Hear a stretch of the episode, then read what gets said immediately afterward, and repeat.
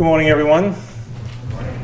Uh, Dr. Salazar, thank you for the kind introduction, and the members of this. Uh, that's my. Oh, now I have something to speak about. Uh, thank you very much for having me here today. Um, I'm fairly confident that this is the first Grand Rounds talk, maybe anywhere, for which watching Toy Story is a prerequisite. uh, and um, I'm also very aware that I'm kind of a bit of a fish out of water in your world, um, and an unconventional choice for a, for a Grand Rounds talk. Uh, that actually makes me even more appreciative of this uh, opportunity, and I really hope to make the most of it for you. My journey here actually began um, over a year ago. It was January 2017, and I received an email um, out of the blue from Tom Murray, and he says, I read your book, and uh, I teach pediatric residents, and I really like what you wrote about the middle way and meditation, and I think that could help us in the, in the challenge of burnout in the medical profession. So I wrote him back and said, You do realize I know nothing about the medical profession. Uh, I mean, I've been a patient, but, but, uh, but that's about it. But Though that email exchange began an unbelievably rich dialogue uh, in which Tom invited his friend Todd Cassese, and then later on we were joined by Arabella Simpkin, who's also here uh, today. And I would characterize that dialogue as an excursion into the interconnection between the challenges of burnout in the medical profession and Indo Tibetan methods of developing the mind and, and, and meditation. And I consider this talk here today really just the next step in that dialogue. And what I hope to do is share many of the things that we've talked about and also look forward to possible you know, next steps of, of where we can take this. During the time of this exchange with uh, Tom and Todd and, and Arabella, I read kind of like a small library of articles on this challenge of burnout in the medical profession. And I have a handout today that some of you may have, but it's available afterwards. Um, and in that handout, I've cited a number of sources that support some of the things that, that I'm talking about today. But no matter which uh, articles you look at, the numbers are come across as kind of staggering. And I started to read these in sort of disbelief. And I would write to Tom and say, Are you sure these numbers are right? It just doesn't make sense that this could be such a deep problem regardless of where you look, you see something like 25% or 50% or 70% of physicians and healthcare providers are experiencing symptoms of burnout or sort of depressive symptomatology. One of those articles especially moved me, and I'm going to quote it. It's actually from this book. This is called Also Human The Inner Lives of Doctors. It's a very new book. It's actually not available in the United States yet, uh, but it was published in Britain a couple of months ago with the help of Amazon, they managed to fly it over to, to California for me to for me to read it. But um, it says, and this is a quote from that book. It says, two junior it says um, two junior doctors, our psychologist Jenny Firth-Cozens, if something could be done about the stress and depression that they saw all around them. Two first year doctors in one hospital had killed themselves in the previous month, yet no senior clinicians discussed this within their teams it was unmentionable. What really struck me about this particular quote was actually two words in that paragraph that I omitted when, when I just read it. And it's the first two words. That paragraph actually begins in 1983. It says, in 1983, two junior doctors, and then, then it goes on. This really struck me. I was like, it has been 35 years for 35 years, it appears, there's been some kind of discussion of an epidemic of burnout uh, um, in the practice of med- medicine. And it seems that despite attempts to alleviate it, very little has actually worked or been successful. So, in lawyers' terms, I think we can say that we're on safe ground by saying we can stipulate to burnout in medicine as being a long standing and intractable and virtually a tragic problem. Well, long standing and intractable problems are what appeal to Silicon Valley startup people. uh, and so I started to think to myself, um, what would I do if I were launching a company to address this problem? And I came up with three questions, three issues that would need to be addressed in order to take on this problem. And those three will be my themes for today's talk. Those three are first, that the narrative of medicine is out of sync with the realities of medicine. Uh, the second is that physicians and healthcare providers in general spend far too little time on self care.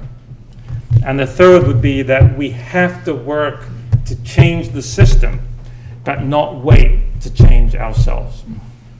So, those are the three themes that I'm going to focus on today. But before I get to those, I thought I would step back a little bit and share a little bit about my own story and what brought me here today and how this relates to what I'm going to have to say about those, those three topics.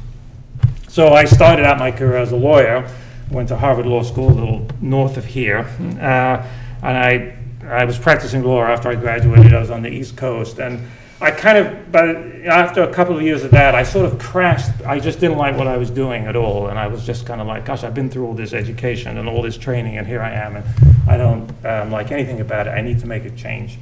So at that time, I, my wife and I, we had a one-year-old baby. I'd been out of school a couple of years, and we went west, basically to Silicon Valley.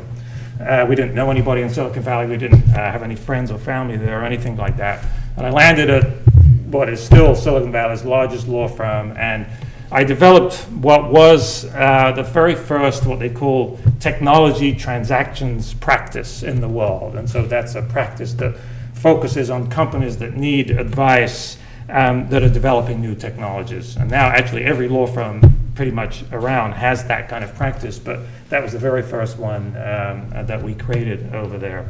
Uh, that got me immersed very strongly in the world of startups. And eventually I, I, I became a partner there, and um, a couple of years into that, I decided I didn't really want to be anyone who was 20 years older than me. And so I decided to change tracks again. Uh, and I went to work for one of my clients and uh, became eventually became their chief financial officer and um, took that company public. That company was called Electronics for Imaging. And that took me to around 1994 when I was sitting in my office one day and my phone rang.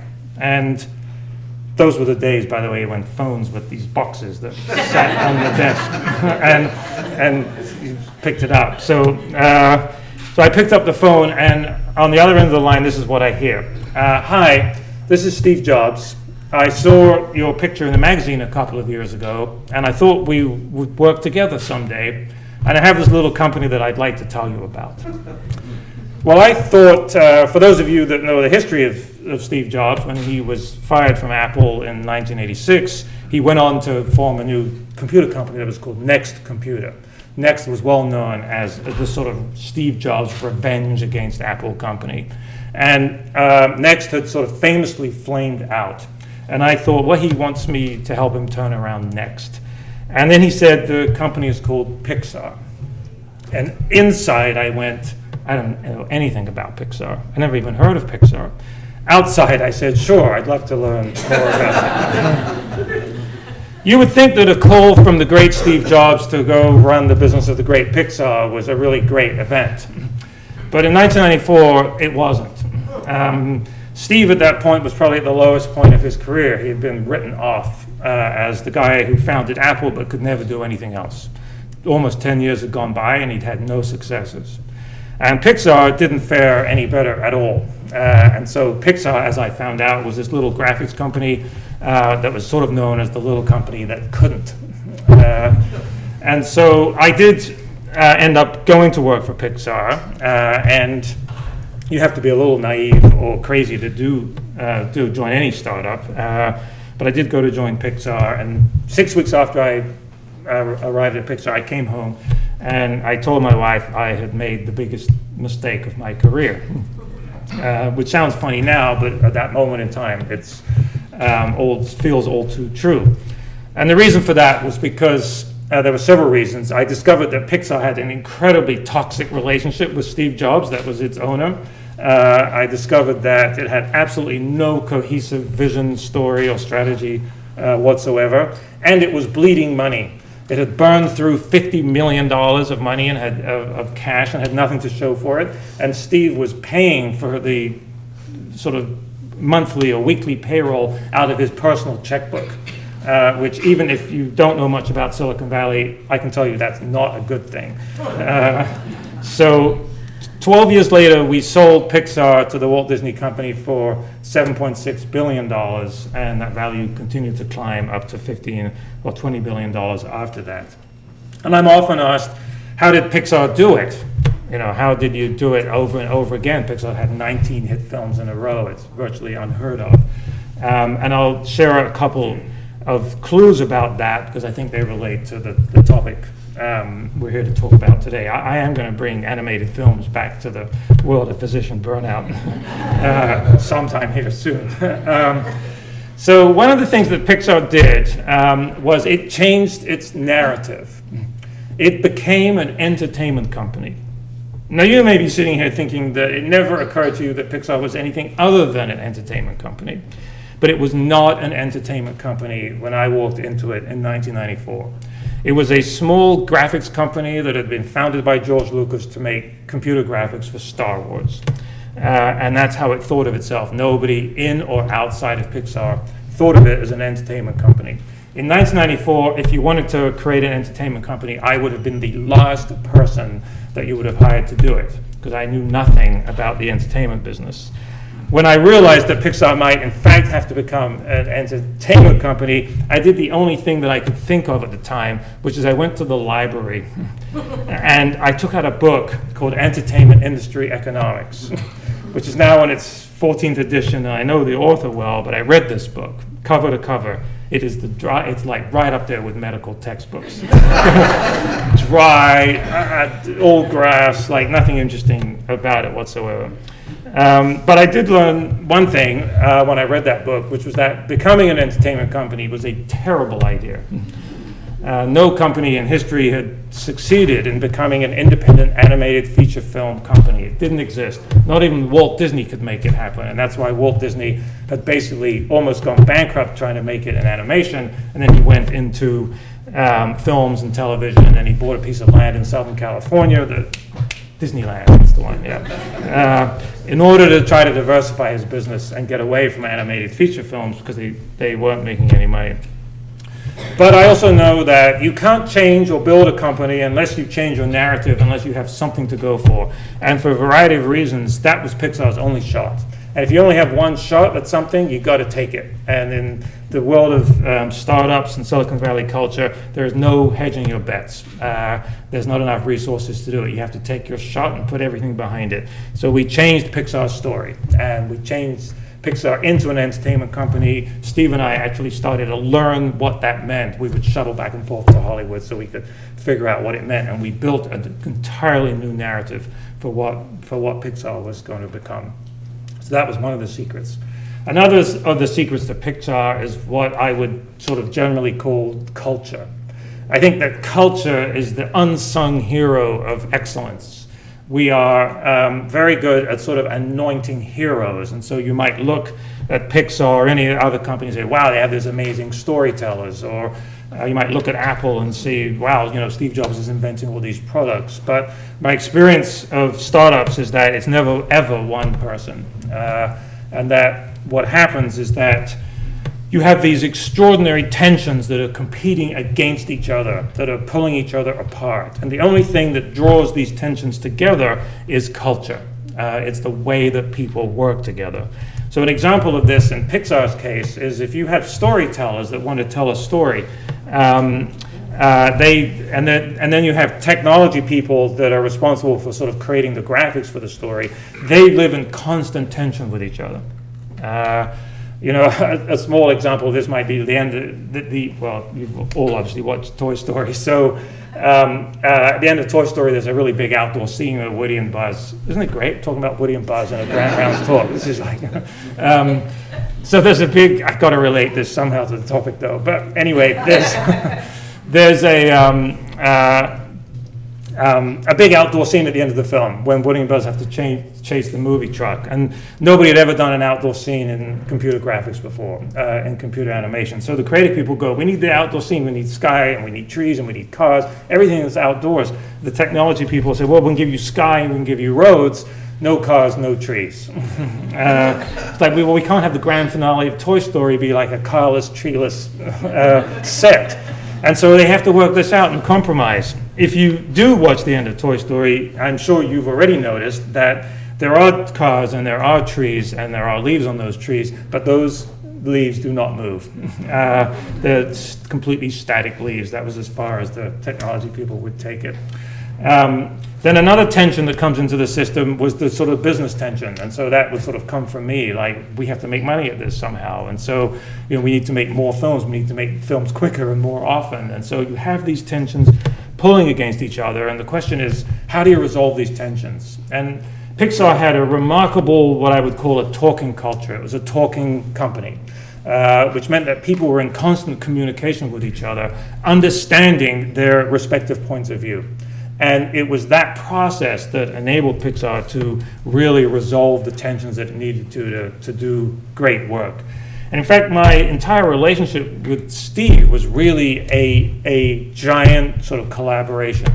We had a tremendous friendship, trust, and sort of partnership. And we would we were trying to take this company to a place it hadn't been before, and so we would talk about it literally like morning, noon, and night. You know, like the phone would ring in the morning, we would talk about it, and then and then, and then, at lunchtime we would talk about it. On the weekends or evenings, we would go around, sort of you know, walking and and talking, and we were exploring. You know, what does it mean to to how do we what's the strategy we need for this company?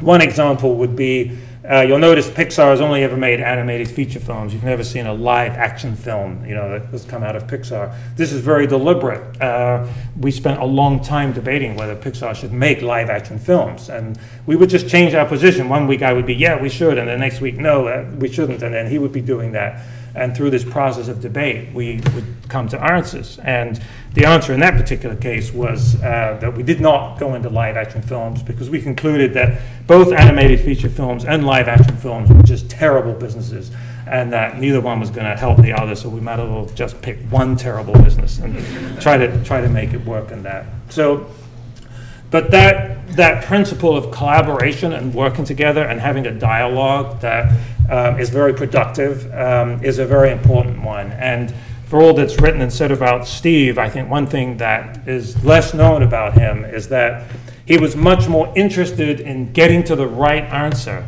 than being right. And there's an enormous difference to that. He had very strong opinions, to be sure, and he held those opinions sometimes with a religious conviction. Um, but I was never one that was moved by conviction alone. And so conviction to me is not a compelling argument. And so I would just be like, no, let's get to the real arguments and, and, um, and figure out what, what we need to do. So, uh, so those are some of the ways that Pixar sort of managed to build the right kind of corporate culture to do what it did. But then I kind of gave up that whole thing. Uh, and I left to go on a journey basically to study Eastern philosophy and meditation. And I did that not because I wasn't happy or didn't like what I was doing, it was that I observed uh, shortcomings in the sort of corporate life, corporate world. I found that corporate life essentially was very one dimensional and it was focused on what I would call performance at all costs. So when you're driven exclusively towards performance or acquisition uh, at all costs, then you attain great productivity. And I saw a lot of great productivity all around me. But I also noticed there were a lot of hidden costs in gaining that productivity. And those hidden costs took the form of very high levels of stress high levels of anxiety. Uh, life was sort of lived as a race uh, um, in a way. Uh, and the correlate to that, I saw low levels of meaning, uh, low levels of self worth, and even low levels of joy and fun. I mean, work isn't necessarily all joy and fun, but there should be some of it, uh, at least. And I also observed a lot of what I call technology angst that we were moving into an era in which technology was controlling us rather than the other way around. and that we were forgetting how to disconnect from technology, and this was taking a toll on our, on our psyches. So I had a sort of a passion to explore and discover what the antidote to, to that might be. Um, uh, and I was drawn very much to Eastern philosophy and meditation, particularly Buddhist philosophy and meditation, because I saw in it what I would call a sort of exquisite philosophy of the mind. Uh, the central tenet of that, um, of that body of work is that the mind, it, the mind, whatever we call the mind, uh, is the medium of experience. And so if we want to change our experience, we've got to work with our minds and there's not much other way to get there.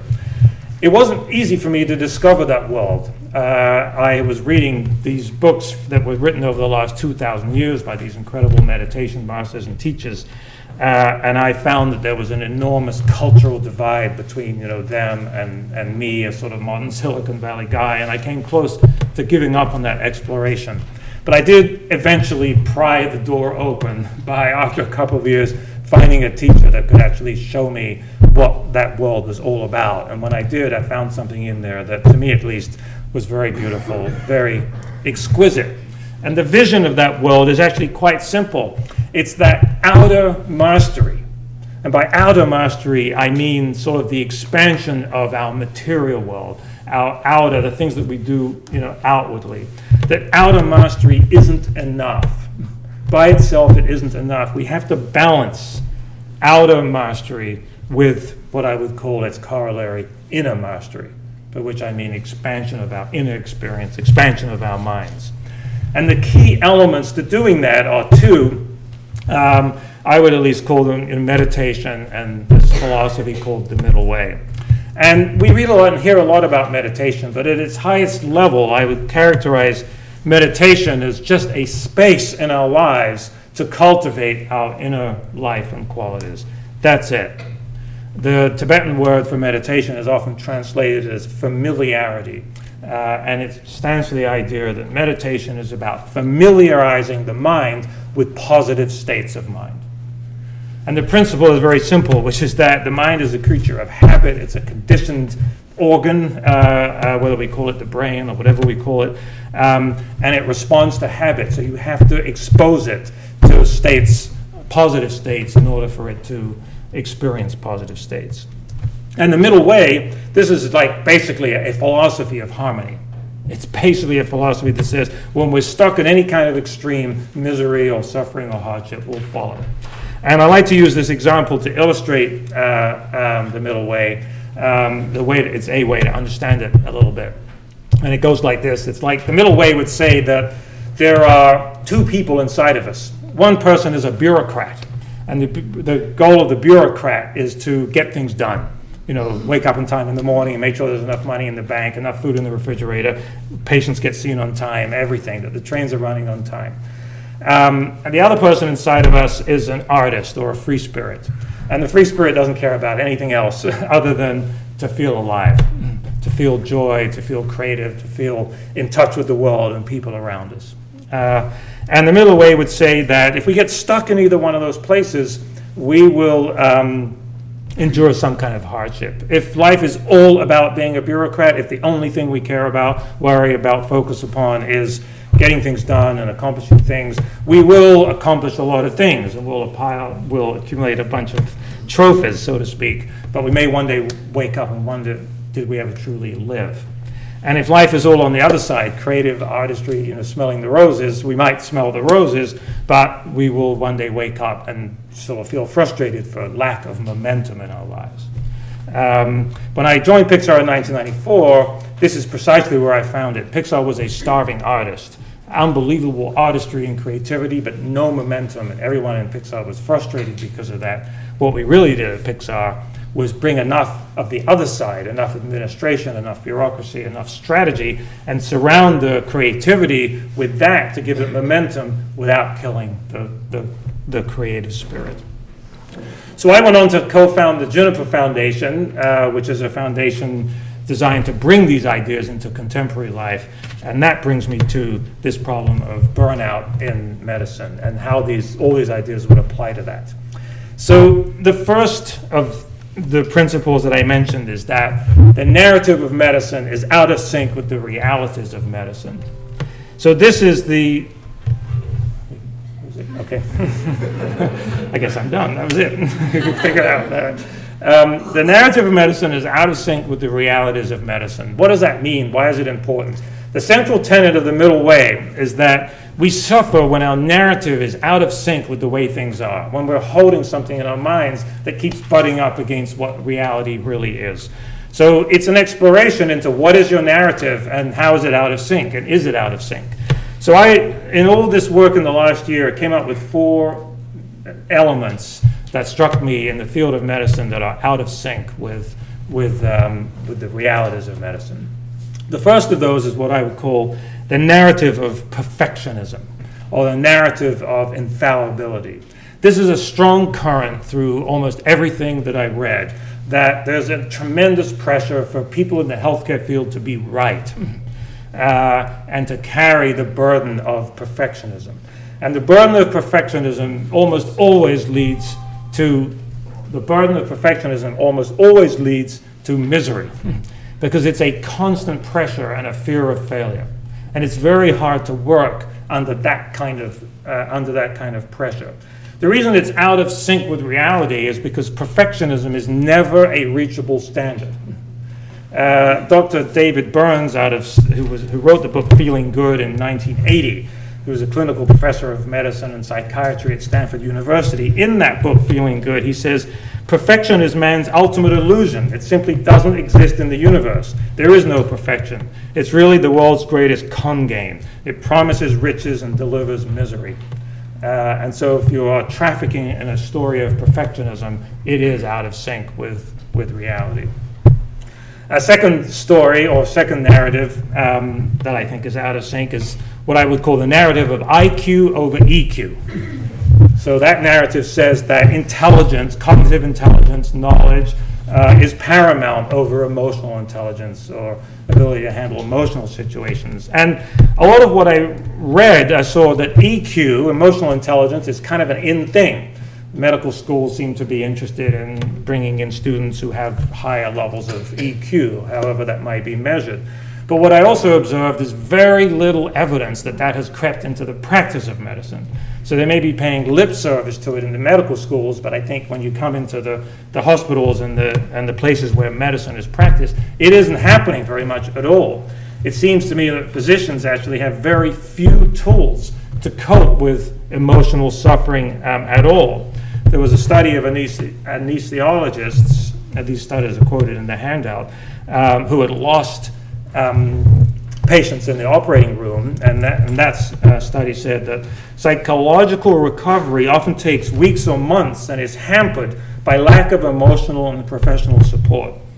And in the Journal of the American Medical Association, an article on resident depression a couple of years ago said the profession purportedly recognizes the importance of health and wellness, but the value system of the current training environment makes clear to residents the unacceptability of expressing vulnerability in the face of overwhelming emotional and physical demands. So, this emphasis of IQ over EQ, which is the narrative, is out of sync with reality because it turns out, and I discovered this through all this reading, that physicians are humans. uh, and this turns out to be a, um, a very large insight. I'll talk more about that in a moment. The third of these narratives I would call the narrative of certainty, or the narrative of discomfort with uncertainty. Doctors traffic in being right.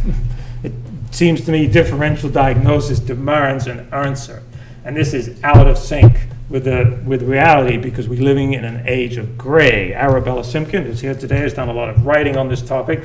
Last year, the New England Journal of Medicine, she wrote too often we focus on transforming a patient's grayscale narrative into a black and white diagnosis that can be neatly categorized and labeled. And the challenge with this is that I believe physicians are going to be more, moving more and more into the area of uncertainty because technology is going to do more and more of the black and white. It is already, and it will continue uh, to take it over. And we're going to be left with a lot of probabilities. Uh, genetic testing or blood testing and this and that are going to produce probabilities, not certainties. Quality of life considerations are going to become more and more paramount as we become more and more able just to keep people alive, keep people going, um, without consideration necessarily of whether that's good for them. Uh, so I think in the field of medicine, uncertainty is going to become the new certainty, and if there's a narrative of certainty is there, it's not going to work very well. And the last of these um, narratives, in some ways, maybe the most distressing, is what I call the narrative of individuality. This one really surprised me. I came to conclude that, um, that physicians, people in healthcare, might as well be wearing spacesuits when they are in their uh, hospital settings. There doesn't seem to be any culture of mutual support or empathy or collaboration. And I, I'm going to ask a couple of rhetorical questions, so you don't have to respond to these. I'm going to guess what the answers are. Um, but my first rhetorical question would, would be to ask how many of you believe that the problem of burnout is rampant in your institution and that a significant percentage of people are suffering from symptoms of it? And I would say if I asked that question, a very large number of hands would go up. My second question would be knowing that, how many of you have on a regular basis reached out to check or help a colleague that might be struggling with it? Uh, and my guess is, without knowing, that far fewer hands uh, would go up in response to that. And if there were a singular theme to all of these narratives, I would call that theme the, the difference between a performance narrative and a human narrative. A performance narrative traffics in these kinds of ideas of perfectionism, IQ, certainty, and individuality. I'm a pod, a bubble into myself, and what I have to do is perform. I have to meet these standards, I have to do well, I have to succeed. A human narrative traffics in the opposite. In a human narrative, we are allowed to be imperfect, we are allowed to be infallible. Uh, we are allowed to be emotional beings and have emotional responses. We understand that we live in a world of uncertainty and we understand that we need each other. And I, I'll finish this section by just presenting a little thought experiment or meditation, perhaps. That, well, actually, you could actually do this as a meditation. but the thought experiment would be to consider the difference between these two phrases. Uh, the first phrase is, I am a doctor. And the second phrase is, I am a human being who works in the field of medicine. Um, I think if you meditate or contemplate that idea, you will see that when you associate the I, when you say, I am a doctor, what comes up is this performance narrative, because associated, the narrative associated with that is all of those performance things that I've talked about. I think if you say, I am a human being uh, who works in the field of medicine, you will see that it opens up a whole world of possibilities for how you might, for how you might be. And there's a tremendous article on this, uh, which I don't have time to quote from now, in the New England Journal of Medicine last year by Dr. Adam Hill. I did, I did put it in, uh, in, in the handout. Um, by the way, when you're done with that particular um, thought experiment, another one, if you feel like it, would be the difference between these two phrases. The first is, she is a patient, and the second would be, she is a human being who is suffering. Uh, and again, I think that uh, will open up different perspectives on seeing things. So the question is, if we want to change our narrative, how do we do it? Uh, we can't just snap our fingers like that and just change how we perceive and see and act in the world. And so that brings me to the second point which is that physicians spend far too little time on self care. Uh, how do we move to a healthier narrative? How do we move to a healthier way of being?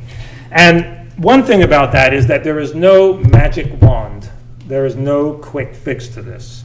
I see all kinds of institutions they look at this problem and they go, oh, we should do a little meditation, we should do a little yoga. So on Thursday night, we'll have a meditation class.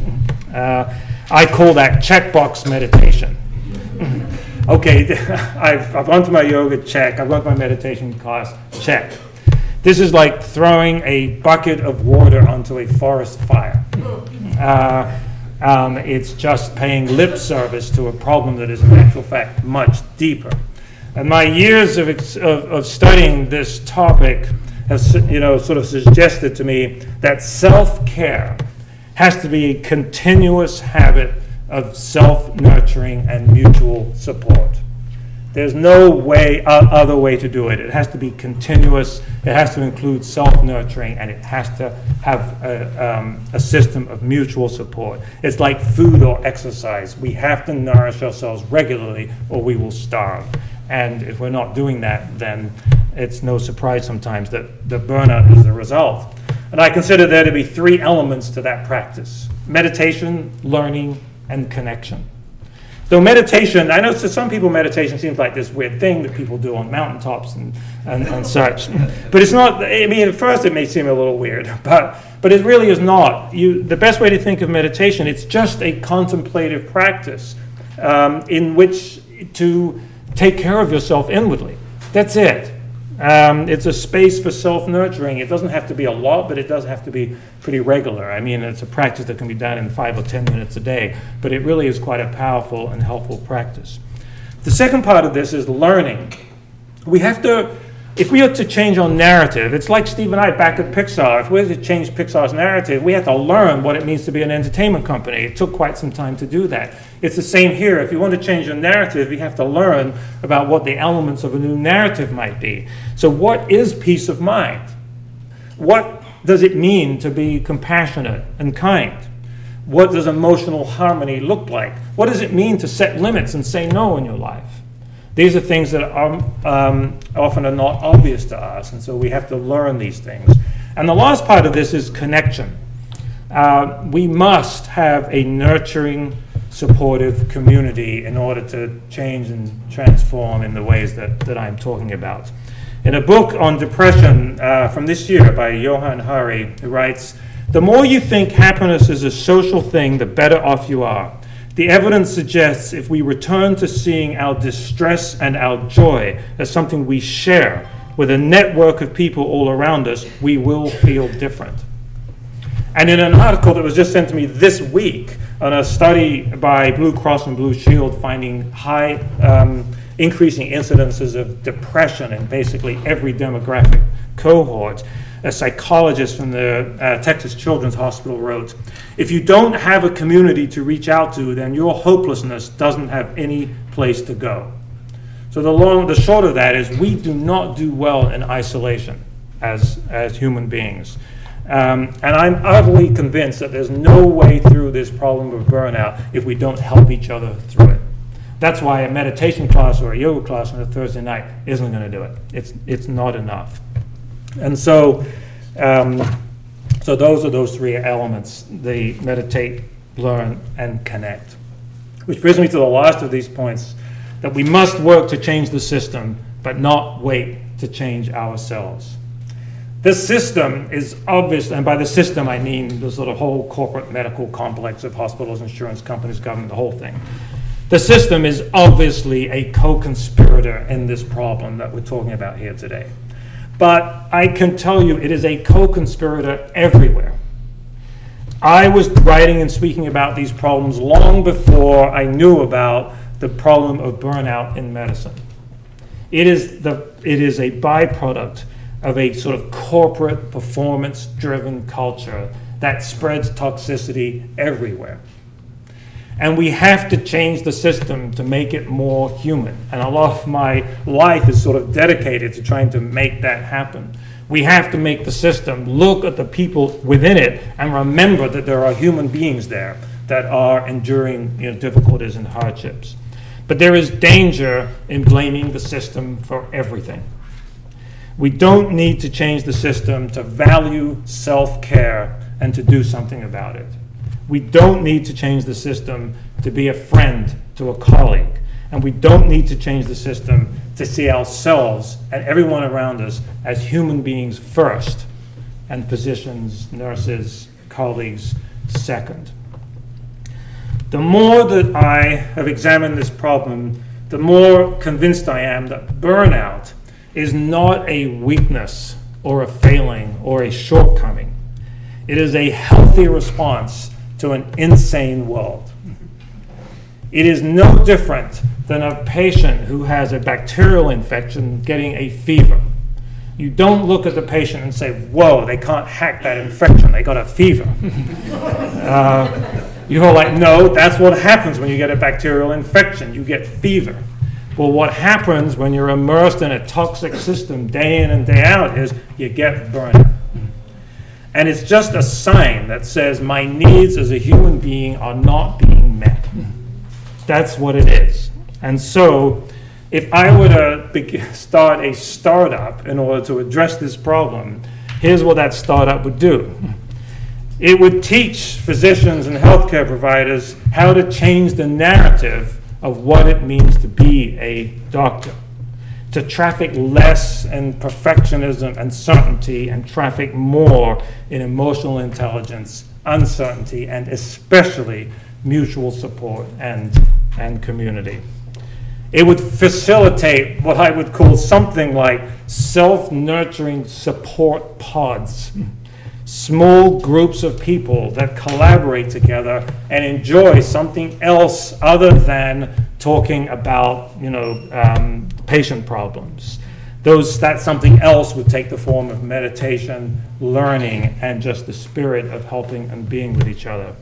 And it would initiate a collaboration with hospitals and the medical system with ideas on changing that system to make life better for those within it I think the goal of that startup would be to aim for a new era of medicine. 35 years is too long to have a burnout epidemic within a single profession. And I would say it's time to restore the spirit of joy and humanity in one of the world's oldest and most noble professions. And for all the sacrifices that all of you have made to be part of that profession, would say that you are entitled to nothing less. Thank you very much for having